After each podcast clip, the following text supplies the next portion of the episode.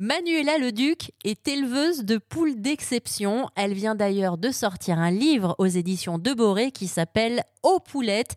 Et vous allez l'entendre, elle va nous emmener dans son univers incroyable et surtout nous partager sa passion avec cœur. Dans la nature, la poule est un animal de proie. Donc en fait, euh, elle va cacher le plus longtemps possible ses symptômes pour ne pas euh, attirer les prédateurs. Et le problème, c'est que très souvent, quand on les voit malades, euh, bah, il est un peu tard parce que elles se mettent dans un coin, elles font la boule, elles mangent plus, elles boivent plus. Et après, c'est difficile d'intervenir. Donc, euh, c'est pas un animal qui est fragile, mais c'est un animal qui est compliqué à soigner une fois qu'on a vu euh, qu'elle va pas bien. Donc c'est vraiment de la vigilance, et, mais de l'observation en fait. Quand on connaît ces animaux, on voit un comportement qui change, elle est plus, elle est plus isolée du groupe, euh, elle rentre moins dans le poulailler. Ça doit attirer notre attention. Et est-ce que ça va? Euh, J'allais vous poser cette question aussi. Vos poules d'exception arrivent toujours à rentrer dans le poulailler. Elles n'ont pas pris trop la grosse tête depuis que ce sont devenues des vedettes grâce à votre livre aux poulettes. Alors ça, ça peut arriver.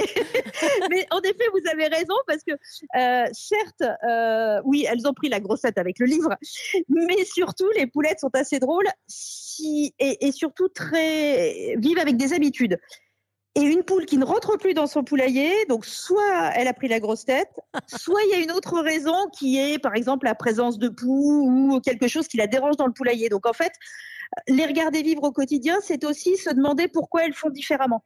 Oh, vous allez me faire basculer, hein, Manuela. Génial. J'ai pas encore réussi à passer la barrière psychologique d'être capable d'attraper une poule en cas de besoin. C'est la partie qui me fait peur, moi.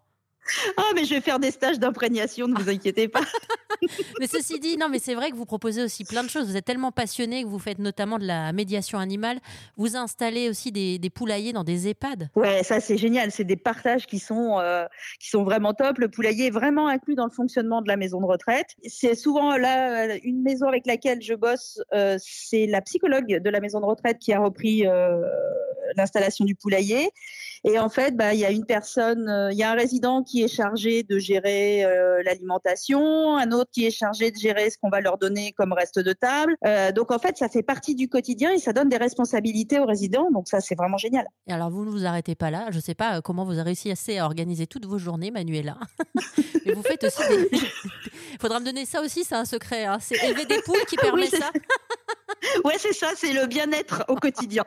Parce que multitâche, et en plus, vous faites aussi des fois des conférences en entreprise, et je trouve ça ah fascinant. Vous leur racontez quoi aux gens en entreprise? Eh bien, en fait, euh, la poule, c'est un super vecteur de communication et d'explication. Et en fait, euh, j'ai créé une conférence qui s'appelle Et si l'entreprise était un poulailler? Et en fait, je compare le fonctionnement quotidien d'une entreprise euh, au fonctionnement bah, du poulailler. Et c'est assez drôle, notamment de parler, bah, par exemple, de l'intégration d'un nouveau collaborateur. Il est évident que si je prends une poule et que je la mets comme ça au milieu d'autres, elle va pas forcément se faire bien, se faire bien recevoir par ses par ses collègues. bah, c'est des choses qui arrivent en entreprise aussi si on prend pas quelques précautions. Euh, la précaution ultime chez les poules, c'est désintégrer la nuit. Bon, ah. je suis pas sûre qu'en entreprise ce soit la solution. Mais euh, voilà, c'est aussi d'expliquer bah, que euh, les associations parfois sont compliquées parce que bah, dans la basse-cour, il y a toujours qu'un seul chef, hein, il y a toujours qu'un seul Hein. Donc voilà, c'est tirer un fil qui est assez, c'est ludique et en même temps, c'est tellement criant de vérité que c'est passionnant peut-être l'objet d'un second livre, hein, Manuela. Oh bah ça, pourquoi pas? Bon, déjà, le premier vient de sortir, il, il s'appelle Aux poulettes, il est sorti aux éditions de Boré.